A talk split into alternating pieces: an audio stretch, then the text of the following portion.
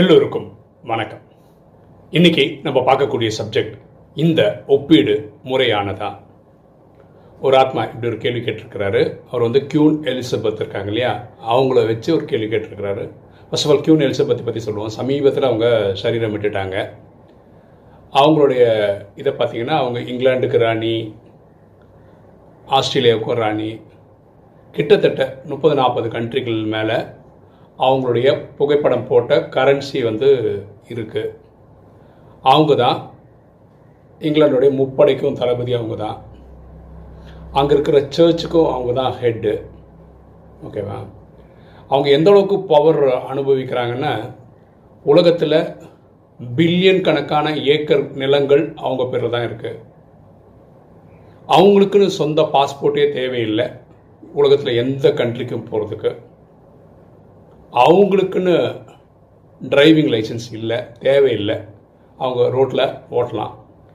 அவங்கள யாருமே எந்த ஒரு காரணத்தை கொண்டும் அரெஸ்ட் பண்ண முடியாது. இவ்வளோ பவர்ஃபுல்லான பொசிஷனில் இருக்கிறவங்க. இப்படி அவங்களுடைய இது வந்து அவங்க வீட்லேயே பார்த்திங்கன்னா அவங்களுக்குன்னே ஒரு ஏடிஎம்மே இருக்குது. அந்த மாதிரி ஒரு ஃபெசிலிட்டி இருக்குது. ஓகே, அந்த ஆத்மா கேட்ட கேள்வி என்னென்ன, இந்த கலிகாலத்தில் இந்த நேரத்தில் இவ்வளோ பவர்ஃபுல்லாக இருக்கிற ஒரு ராணி அவங்க லக்ஷ்மி நாராயணனோட பவர்ஃபுல்லாக இருந்திருப்பாங்களோ அப்படின்னு எனக்கு தோணுது. இதை பற்றி நீங்கள் என்ன நினைக்கிறீங்க, உங்கள் கருத்து என்ன அப்படின்னு கேட்குறாங்க. ஓகேவா? இப்போ இன்றைக்கி தலைப்பு போட்டது மாதிரி இந்த ஒப்பீடு பண்ணி பார்க்குறதே சரி கிடையாது. இருந்தாலும் அவர் கேட்டதுனால நம்ம ஒப்பிடுறோம். ஓகேவா? ஆக்சுவலாக ஒப்பிடுறதே கரெக்டு கிடையாது. ஏன்னா ரெண்டு பேரும் வாழ்ந்த காலகட்டம் வேறு. லக்ஷ்மி நாராயணன் சத்தியுகத்தின் சக்கரவர்த்தி, ராஜாவுக்கெல்லாம் ராஜா. கரெக்டா? இவங்க கலியுகத்தினோட கடைசியில் அவங்க ஒரு சாம்ராஜ்யத்தின் ராணியாக இருக்காங்க.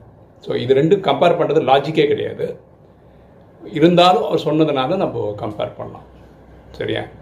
இப்போது இங்கிலாந்து ராணியோட சொத்து அப்படின்னு பார்த்தீங்கன்னா எப்படி வந்தது? பல நாடுகளை அடிமைப்படுத்துறதுனால வந்தது, அந்த நாட்டில் டேக்ஸ் போட்டதுனால வந்தது, அங்கே இருக்கிற மக்கள்கிட்ட எடுத்ததுனால வந்தது.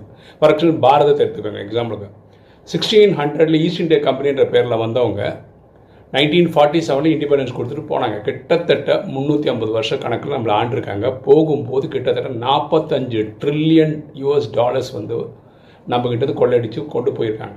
ஏதாவது ஒரு பேரில் பிஸ்னஸ்ன்னு சொல்லியிருக்காங்க, வரின்னு சொல்லியிருக்காங்க, ஏதாவது ஒரு பேரில் கொண்டு போயிட்டாங்க. இந்த மாதிரி நம்மளை அடிமைப்படுத்துகிற மாதிரி உலகத்தில் நிறைய நாடுகளை அடிமைப்படுத்தி தான் அவங்களுடைய சொத்து வந்தது. நான் ராணி குறை சொல்லலை, அவங்களோட ஹிஸ்ட்ரி அப்படி. ஓகேவா?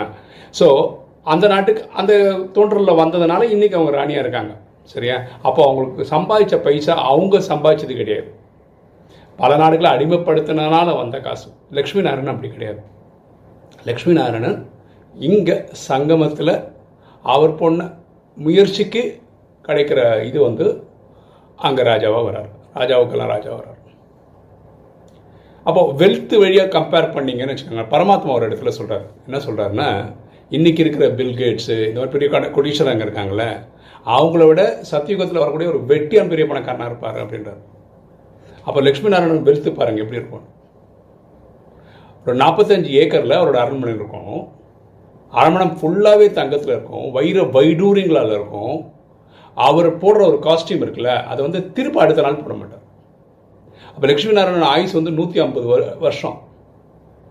ஒரு வருஷத்துக்கு 365 நாள் போட்டு பாருங்களேன். அவருக்கு அது எவ்வளோ தங்கம், நகை, வைரம், வைடூரியெல்லாம் இருக்கும். அது ஒரு நாள் போட்டால் அடுத்த நாள் போட மாட்டார்னா அவருக்கு எவ்வளோ சொத்து இருக்கும், எவ்வளோ நீங்கள் எத்தனை $1 trillion கணக்கு போடுவீங்க. அதுக்கு அவ்வளோ பணக்காரர். ஓகேவா? அடுத்தது டேக்ஸு.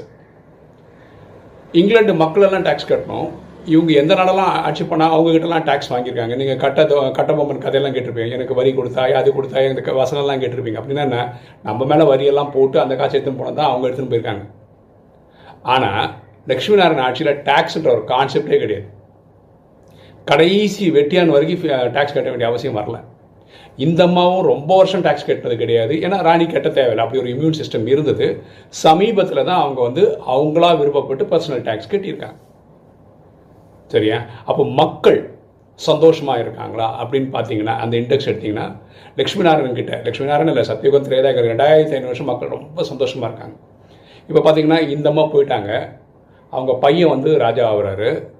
ஆனால் மக்களுக்கு நிறைய பேருக்கு பிடிக்கலன்றது ரொம்ப வெளிச்சமாக நியூஸில் டிஸ்கஸ் பண்ணுறாங்க.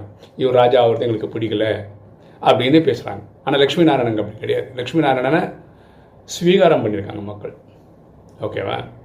இப்போ லக்ஷ்மி நாராயணன் பற்றி அதை பற்றி என்ன சொல்லணும்னா, லக்ஷ்மி நாராயணன் முதல் பேரரசர் எங்கே சத்தியுகத்தில். அதுக்கப்புறமும் வந்து அவரை இது பண்ணியிருக்காங்க. துவாபர கலியுகத்தில் அவர் கடவுள்ன மாதிரியே நினச்சி கும்பிட ஆரம்பிச்சிட்டாங்க. அந்த மாதிரி அந்த ராணிக்கெல்லாம் வரும் அப்படின்றதுக்கு இல்லை கரெக்டாக. இதுக்கப்புறம் அவங்கள வந்து ஒரு குடும்பமே கோயிலாக வச்சு அவங்கள கடவுள் மாதிரி பார்ப்பாங்களா அப்படின்றதுக்கு வாய்ப்பே கிடையாது. லக்ஷ்மி நாராயணன் வந்து அவருடைய காலகட்டத்தில் வந்து ஒரு மினிஸ்ட்ரி அப்படின்னு ஒன்று கிடையவே கிடையாது. அவருக்கு வந்து ஒரு டிசிஷன் எடுக்கிறதுக்கு ஒரு அமைச்சரவர்கள் உதவி தேவைப்படாது. இந்த அம்மா ராணியாகவே இருந்தால் கூட இங்கிலாண்டு ஆள்றது யார்? மக்கள் ஓட்டு போட்டு எடுக்கிற பிரைம் மினிஸ்டர் தான். அப்போது ஒரு ஒரு டிபார்ட்மெண்ட்டுக்கும் அவங்களுக்கு நிறைய ஹெட்ஸ் வச்சுருக்காங்க, அவங்க தான் ஐடியா கொடுக்குறாங்க. ஓகேவா? அதுமாதிரி லக்ஷ்மி நாராயணன் வந்து ஃப்ரீ, அதாவது ஃப்ரீனா அவர் எங்கே போகணும்னு நினச்சாலும் போகலாம் வரலாம். இதெல்லாம் இவங்க ராணி தான், எங்கேயாவது போகணும் வரணும்னு அவங்க ஆசைப்பட்டாங்கன்னா அவங்க அவங்க கீழே இருக்கிற அவங்கக்கிட்ட சொல்லணும், அவங்க அதுக்கு ஏற்பாடெல்லாம் பண்ணணும். அதுக்கு வந்து அந்த இசட் பிரிவு பாதுகாப்பெல்லாம் சொல்கிறோம், அந்த மாதிரி அந்த மாதிரி கொடுக்குற பாதுகாப்பு அதிகாரிகள் வந்து ஓகே பண்ணணும். இதெல்லாம் முடிஞ்சு தான் அது ஒரு நாள் எக்ஸிக்யூட் ஆகும். பவர் தான், ஆனால் அவங்களாவே பண்ண முடியுமா அப்படின்னு பார்த்தீங்கன்னா முடியாது. ஸோ அப்படி பார்த்தாலும் லக்ஷ்மி நாராயணன் தான் ரொம்ப பவர்ஃபுல். ஸோ இப்படி நம்ம கம்பேர் பண்ணவே பார்க்குறதே சரி கிடையாது லக்ஷ்மி நாராயணனுக்கும் அவங்களுக்கும். ஏன்னா ரெண்டு பேரும் வாழ்ந்த காலகட்டம் வேறு. ஸோ இந்த அம்மாவை பற்றி சொன்னோன்னா கலிகாலத்தில் இந்த நேரத்தில் இவ்வளோ பவர்ஃபுல்லாக இருக்கிறது பெரிய விஷயந்தான், அதில் நம்ம மாட்டுக்கிறதே கிடையாது. பரமாத்மா ராஜயோகத்தில் என்ன சொல்கிறாங்கன்னா, ஒருத்தர் பெரிய பணக்காரராக இருக்காங்கன்னா அவங்க போன பிரிவில் அந்தளவுக்கு தான தர்மம் பண்ணியிருப்பாங்க, அதனால் ராஜ குடும்பத்தில் பிறக்கிறாங்க, ஒரு விசேஷ ஆத்மாவாக இருப்பாங்க, அதனால் விசேஷமாக இருக்காங்க. ஓகேவா? ஸோ நம்ம அவங்கள குறை சொல்கிறதுக்கெல்லாம் ட்ரை பண்ணல. ஆனால் இப்படி கம்பேர் பண்ணி பார்க்குறது, அதுவும் லக்ஷ்மி நாராயணனோட கம்பேர் பண்ணுறது அவ்வளோ இதாக இருக்காது. ஆயுஷ் படி பார்த்திங்கன்னா ஒரு 150 வருஷம் வாழ்ந்துருக்காரு லக்ஷ்மி நாராயணன். ஏன்னா அங்கே வாழ முடியும். இந்தம்மா வந்து ஒரு 97, 98 வயசு வாழ்ந்துருக்காங்க. அதுவும் பெரிய விஷயம் தான். கலிகாலத்தில் வந்து ஆவரேஜ் லைஃப் வந்து ஒரு 60ன்றாங்க, 70ன்றாங்க. அதையும் மீறி இவ்வளோ நாள் வாழ்ந்ததுன்றது பெரிய விஷயம் தான். அதில் பாராட்ட வேண்டிய விஷயம் தான், சம்மதிக்க வேண்டிய விஷயந்தான். ஆனால் இதில் ஒரே ஒரு விஷயம் தப்பு என்னென்னா, நம்ம இவங்களை ரெண்டு பேரும் கம்பேர் பண்ணுறதே கொஞ்சம் கூட கரெக்டு கிடையாது. ஓகேவா? இப்போது வீடியோ பார்க்குற நீங்கள் சொல்ல வேண்டிய விஷயம் என்னென்ன, நீங்கள் இதை பற்றி என்ன நினைக்கிறீங்க? ஒரு ஆத்மா கேள்வி கேட்டுட்டாரு, அதுக்கு நம்ம பதில் சொல்ல ட்ரை பண்ணுறோம். ஓகேவா? ஸோ எனக்கு தெரிஞ்சதெல்லாம் நான் சொல்லிட்டேன். ஓகேவா? உங்களுக்கு இந்த பாயிண்ட்டை சொல்லியிருக்கலாம் அப்படின்னு உங்களுக்கு தோணுச்சுன்னா அதை கமெண்ட் செக்ஷனில் போட்டிங்கன்னா இது விஷயமா பார்க்க தேடி வர்றவங்களுக்கு ஒரு இன்புட்டாக இருக்கும். ஓகே, இன்றைக்கி வீடியோ உங்களுக்கு பிடிச்சிருக்கும்னு நினைக்கிறேன். பிடிச்சா லைக் பண்ணுங்கள், சப்ஸ்கிரைப் பண்ணுங்கள், ஃப்ரெண்ட்ஸு சொல்லுங்கள், ஷேர் பண்ணுங்கள், கமெண்ட்ஸ் போடுங்கள். தேங்க்யூ.